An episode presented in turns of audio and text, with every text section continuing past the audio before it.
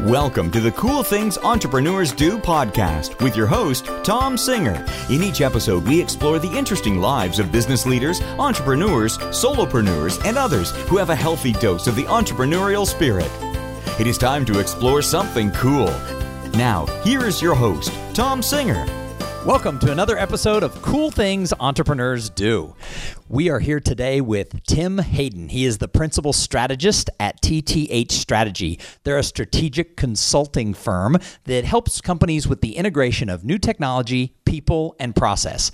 Tim is also the author of a new book on mobile, and he'll tell us a little bit about that. We're in Austin, Texas at the Capital Factory, and I'm inter- interviewing Tim face to face, which I often do these interviews by Skype, but I kind of find it a little more fun when I can sit in the same room with somebody. And Tim is going to share a whole bunch of great ideas about what's cool about his entrepreneurial venture and also some tips he has for people who want to jump in with both feet and become an entrepreneur. Tim, welcome to the show. Thanks for having me, Tom.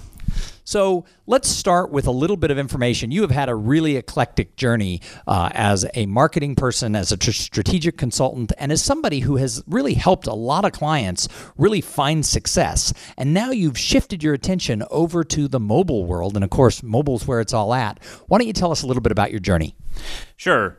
I mean, I, I, think you and I've known each other for quite a while, Tom, and, and I've I've started agencies. I've started a software company. I've worked for Edelman, the world's largest PR firm, and uh, all that time, I've kind of understood that maybe I had this opportunity to do something much leaner, you know, and to do that in the role as a consultant. So uh, it's been about a year, year and six months now that TTH Strategy's been there, and uh, you know, it, just as you said, um, we're having a lot of fun. Uh, myself and a group of another ten consultants, and we're out there working with with brands of all sizes and helping them how to increase profitability and actually lower their operational costs through the integration of new technology.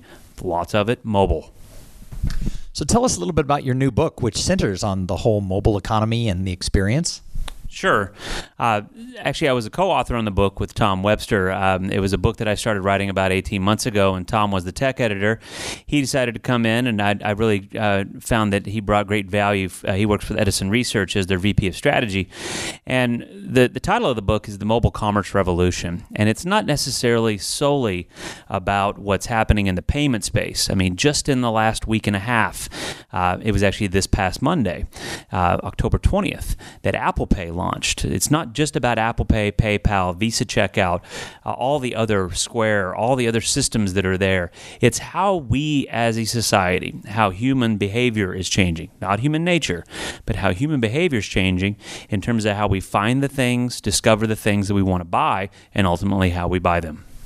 So you bring up a really interesting point that I talk about when I speak to audiences, and that is the tools we use to communicate, to buy things, to research. The tools we use are changing rapidly. In fact, you know, faster than any time in history, and I don't think it's about to slow down. However, how we're wired in our brains, who we are up, up in our heads, that hasn't changed. So, how does this impact you working with clients? How does this, people are the same, technology is different, and it's moving so fast. How does that impact both your, your company, but then also what you talk about in the book.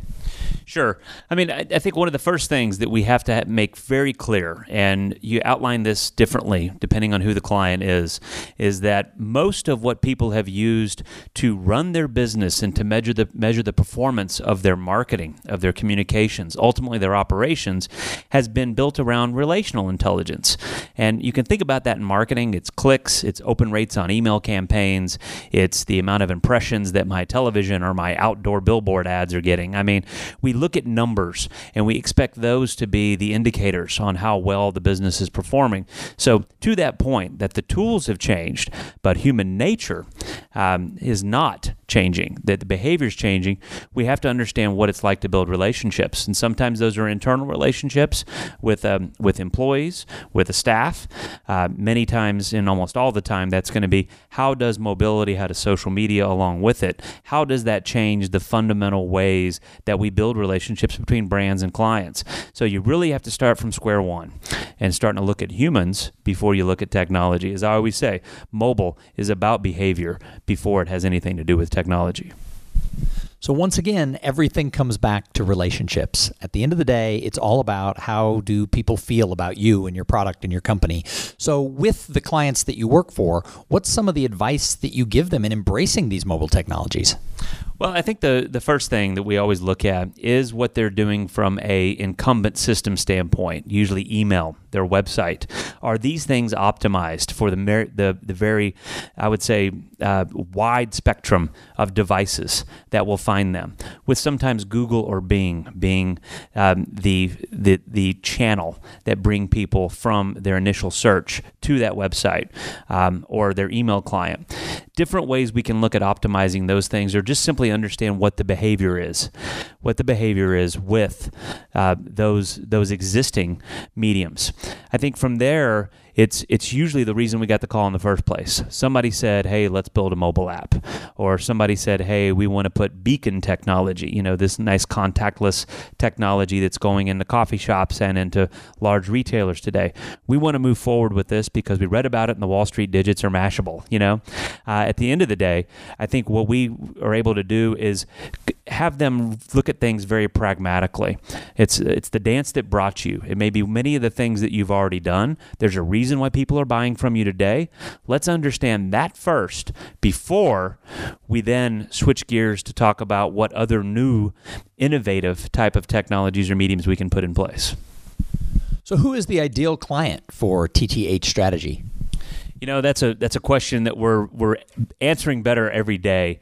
I think it's anyone right now who is in a marketing, a communications or business management role who is struggling to make sense of all the different options they have with um, the the software as a service tools that they can be using, social media, um, a mobile app or a mobile website, uh, a responsive website. Um, I think it's it's those folks, and it can be any size organization. I've worked with nonprofits. I continue to work, as I have over the last 10 years, with folks that would have been otherwise labeled Fortune 1000 or Fortune 500. Um, but mid cap companies, especially right now, um, they seem to be the ones, um, somebody who's around 20 to 50 million dollars, uh, maybe, maybe up to 300 million dollars in annual revenue, who right now is from a trailing edge standpoint. They didn't adopt technology technology. They didn't go have a Facebook page the minute they could have one. Um, those folks that have been laggards when it comes to technology adoption, they're in the perfect position right now to go from zero to hero in terms of adopting new technology because so much of it has been proven. Um, and we're starting to see some consistency in how people use technology. So you've made sort of this additional, not necessarily a leap, but sort of a transition, an addition from being a agency guy and a consultant to now being an author and a speaker. And I know that you have been on a book tour and promoting the book, promoting the mobile mobile revolution, and also you have started to become you know quite a sought after speaker. How does this work in conjunction with running a business? Well, I think it's it's two things. As a consultant and and not being an agency, I'm very agile. Um, I'm not married to technologies. I'm not married to certain media relationships. So the more I speak at events, I have that inherent value that comes with starting to hear what else is happening in the world. I get to meet lots of people who have new wares, who have new services, other consultants, and at the same time, I get in a situation where um, obviously I'm developing business, um, and uh, who knows, I, I, may be learning some things that may make out for an, a, a, new book. Um, but at the end of the day, my business by nature, just as as you say with your podcast, um, you know it's it's it's so much more effective to be in the same room with someone. If I'm out there at an event and I'm able to have conversations, answer questions that an audience has, or be able to talk to people after I've spoke, um, I tend to get down to a lot of those answers that aren't universally answered. You know, there's there's I think mobility people have to understand there's no cut and dry standard practices for how technology works today. It's happening so fast. It's so agile and malleable depending on your industry, depending on your location. Um, uh, you know, I won't I won't digress with that too much, but let's let's be honest. We don't ride trains in the South, um, in the state of Texas, and in the Southwest. Our bridges don't freeze. We don't don't need mass transit. But if you go up to the Northeast, people are staring at tablets while they're on their way into work from Connecticut into Manhattan.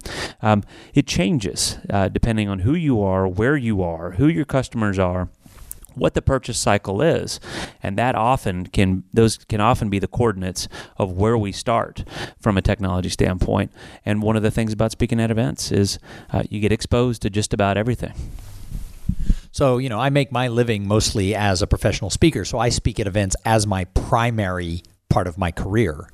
How does having it as an ancillary part of your career enhance your company? Because a lot of entrepreneurs who are out there come to me and say, Hey, I want to be a speaker, but they don't really understand what that means because my world as a full time speaker is a lot different than an entrepreneur who sort of promotes their business through speaking. And you sort of stand in both worlds because you get paid to speak, but you also get paid by the clients who hire you. So, how, as an entrepreneur, is that speaking and writing that book important to, uh, you know, how are you living it? How is it important to what you're doing today? Well, I think it's it's it's something we we hit earlier, and um, a it's it's about your your importance the importance of being pragmatic you know? What's happening with new technology right now is not a baby in bathwater opportunity for people to throw everything out that they were doing before. It's more about how do we pragmatically slowly adopt new technology. Um, i think my ability to write a book that tells that story um, that puts me in a position not as some straight innovative thought leader because that's not what i want to be. I mean I want to be someone that people can understand in in plain terms that anyone, whether they are a developer or a uh, up to date marketer or not, I want them to understand what the opportunity is right now to change their business. So speaking reinforces that. Certainly, the book gave me this artifact to have out there. Um, yeah, and you know it, it certainly raises my profile as a speaker. So when it comes to that income, that revenue that the consultancy wants to wants to see from me speaking, um, that that may empower that to go a little further. And at the end of the day, I think it's it's something that puts me in a position to develop new business relationships, whether those be strategic partners or they be new clients. So I've known you for seven or eight years, and you know I've seen you speak before, and you're good at it, and you're actually getting better at it. So one of my complaints is a lot of people think because they're smart or they've done something cool, they belong on the stage. And we've all been in those conferences where the head of the consultancy or the entrepreneur or the person who took a company public or whoever it is gets up to give a speech, and you want to stick a needle in your ear. So the speaking is a skill that not every entrepreneur has. You have it, and you're developing it. Do you take that seriously, and how are you developing it? I well, I, th- I, think I I absolutely take it serious, but I have fun with it. You know, I think um, um, when you're asked to speak at an event, uh, something I learned earlier is that the event producer, the event host, uh, whoever it may be, um, they have quantified, especially if they're paying they're paying you, they've quantified you in the overall P and L of the event. You know, and that's really where I saw it from from being an entrepreneur, owning my own businesses. Why would anybody want me to be on this stage? And I have the responsibility when I'm on that stage to entertain, yes, um, to provide some practical guidance to who are um, to who's in the audience about how new technology, new processes can change their business. Um, but I think that ability to build a relationship, I think at the end of the day, is uh, your ability to, uh, and not everyone can do it per what you said. I mean, not everyone can be put on a stage. It's not the stage fright of being in front of a group of people, it's just the ability to relate to them and to be able to help understand what their needs are. Um, and for me, many times, that's uh, it's what I learned is I, I don't rehearse when I when I speak. Um, that's odd to a lot of people. I, I don't rehearse, and honestly, I will change my presentation halfway through it sometimes based on what I'm receiving from the audience. Um, um because many times that which I've got canned, um, you know, slides that I've used at five other events preceding the one that I'm at, uh, the one that I'm speaking to at that point, I often find that I've got to make a left turn or a right turn to, to keep them hanging in there, but also to provide value to them at the end of the day. Uh, that's what I always want to do is make sure everybody in there wants me to come back. So, over the course of your career, you've worked for big companies, you've started agencies, you worked for one of the biggest PR agencies in the world. You've gone out and you know started started a new consultancy. So, what advice do you have for somebody who maybe they're sitting in their job, they're they're working for a big company, or maybe maybe they're doing something for themselves, but they just don't love it. They don't feel that passion. What advice do you have for somebody who says, "I want to go down that path. I, I want to do what Tim has done. I want to blaze some trails. I want to create opportunity for myself." But they're sitting there really not sure what to do. What advice do you have for people in that situation? Well, I think at the at the end of the day, it it comes down to something you already said. It comes down to passion.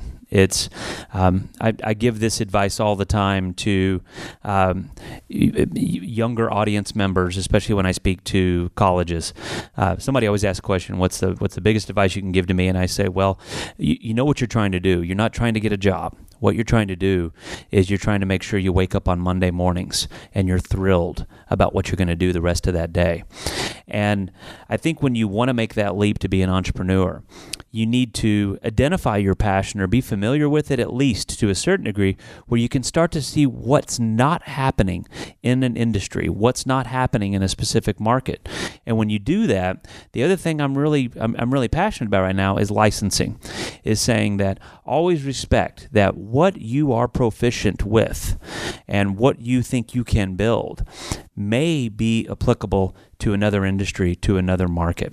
And I see that here at Capital Factory. I see this uh, across the country when I talk to people that are more in the technology or the, or the, developer engineering world, is understanding that you may go get in a, a large investment to build something that is specific to engage consumers at pizza stores.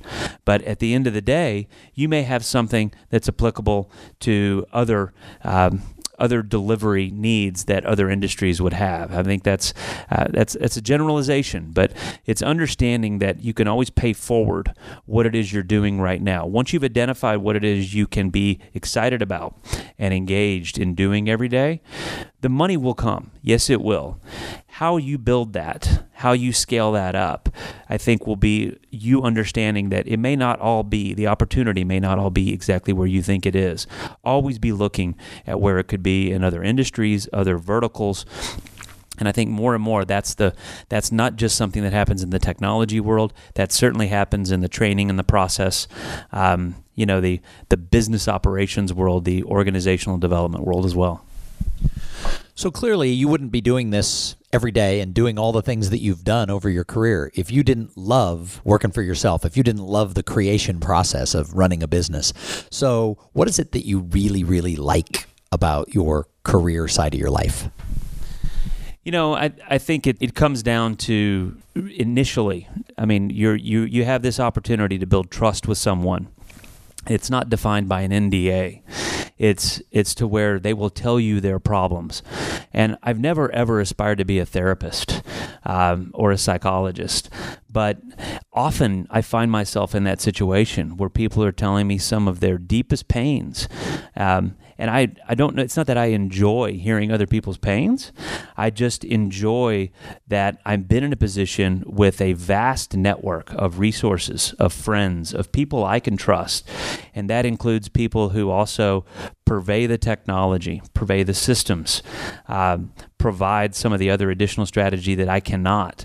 And in connecting those dots to make it to where at the end of the day, someone uh, is coming back to me and seeing me be a direct or indirect hero that's helped them.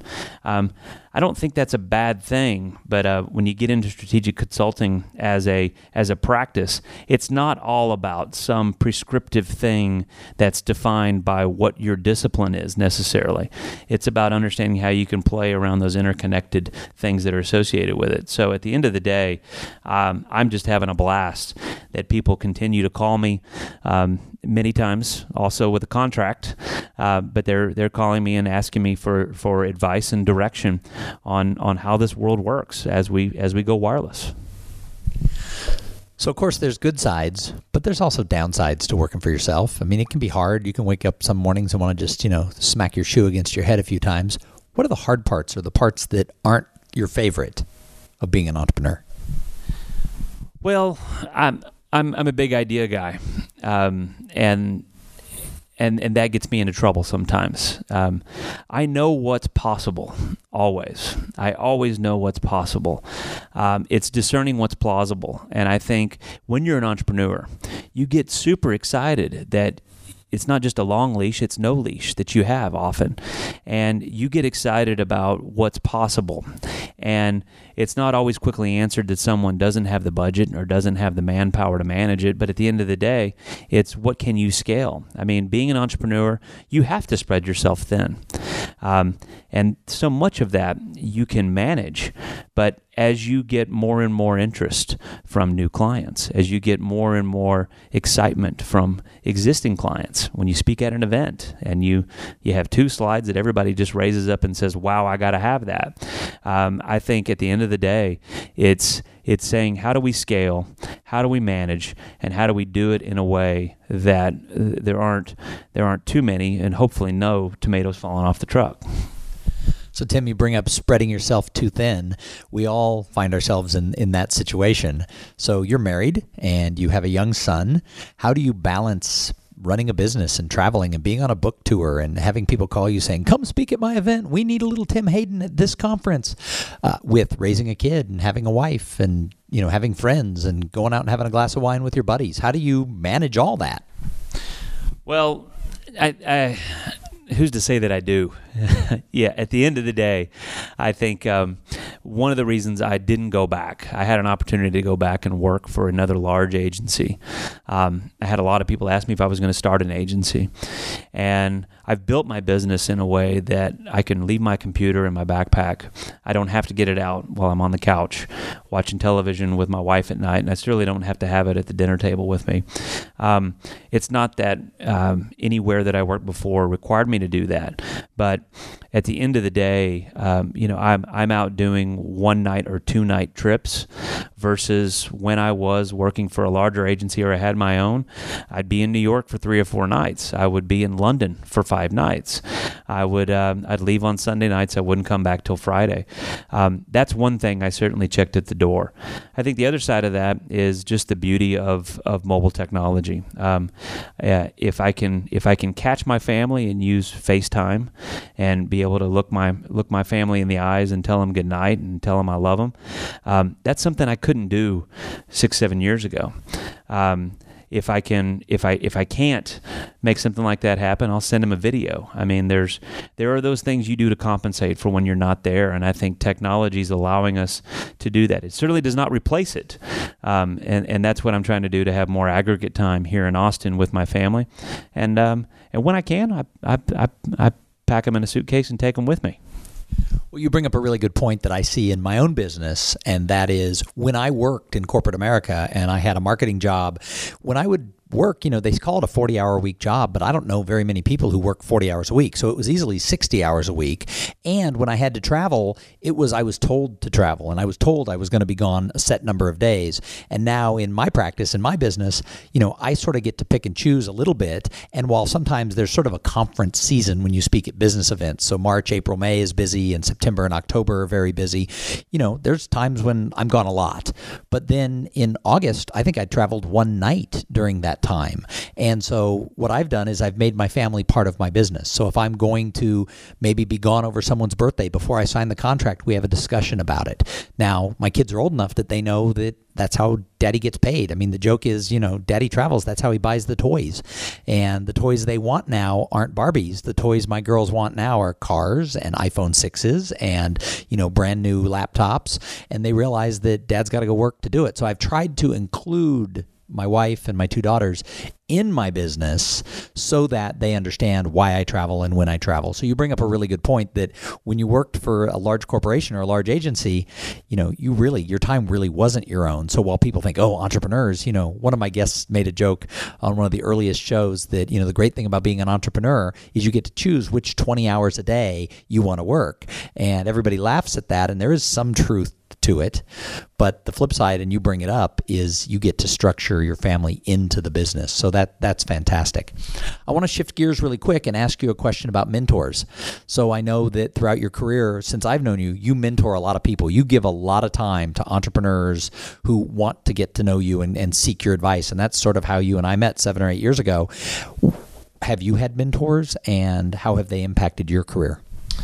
You know, I've I've always uh, qualified them as coffee shop mentors. Um, I don't think I've had a one to one mentor relationship with anyone, um, and and I and I say that I have to check that real quick. I mean, my mom, um, certainly, um, the many things she's done, owning businesses, uh, doing great work in the community.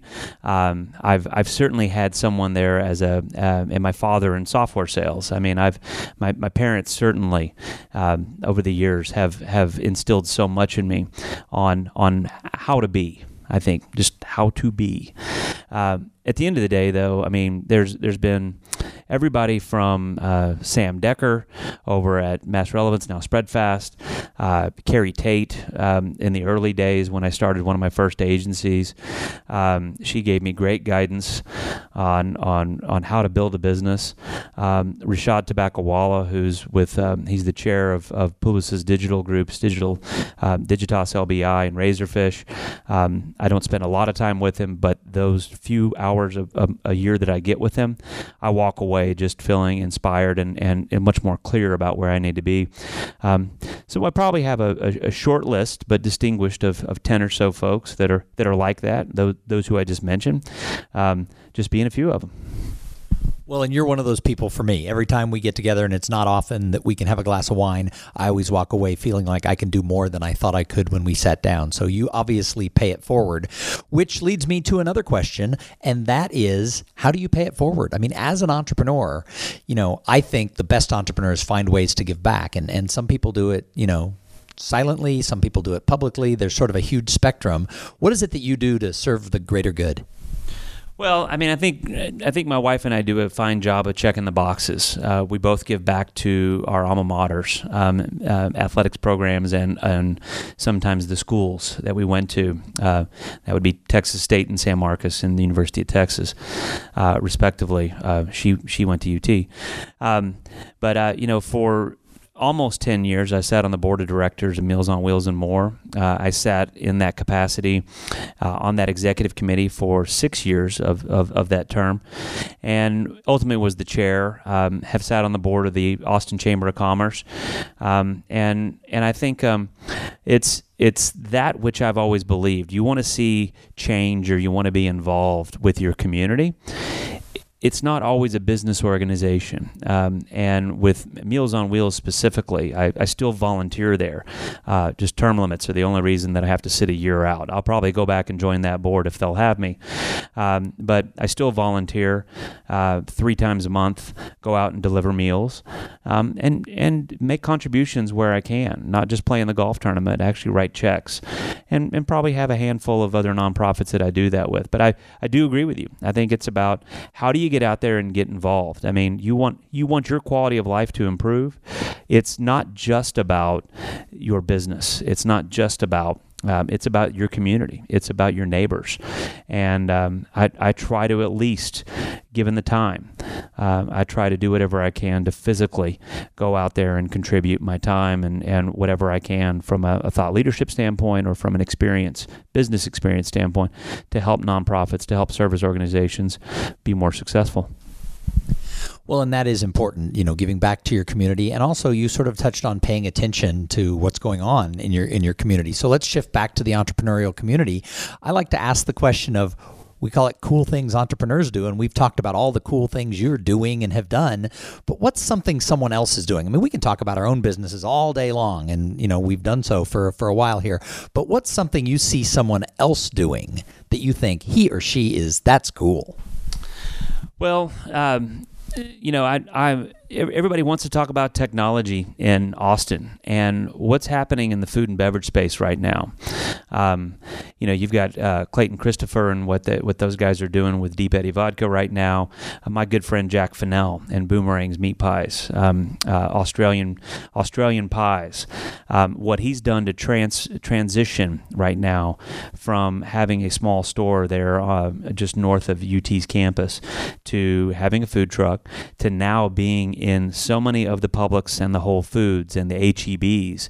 Um, as I've watched what he's done, he's taken um, he's taken what he had as a long career in sales at Dell and understanding process improvement to understand how to scale and make meat pies um, and vegetarian pies, Thai pies. I mean, it's uh, it's not it's not just a straight Australian meat pie that he's putting out there in the market now, and he is out there educating. It's um, it it is to some people it's a new food category, but certainly the way he's branded it, there's not been anything else out there in the market, and how he's gone uh, over the last three years from running a very successful just physical store here in town to now being circulated in hundreds of grocers around the country. Um, that is a, that's that's just a whole lot of fun to see anybody doing that when you watch their beginnings uh, locally, but when they're a friend of yours and they scale that fast, um, it's it's a whole lot of fun. Well, and I'm actually a big fan of the boomerang meat pies. My wife and I buy the frozen ones, and we uh, especially like the uh, the Guinness beef and potato flavor one. And, and when they're out of those, we kind of cringe, like, no, we need to get more. So uh, I know what you're talking about, and I do think it's cool, especially in our tech world, when people cite sort of more traditional bases, uh, restaurants and things like that of people who are doing it. So thanks for sharing that. And if anyone's listening, you know, go to your grocer and ask for those boomerang pies because that's an Austin favorite.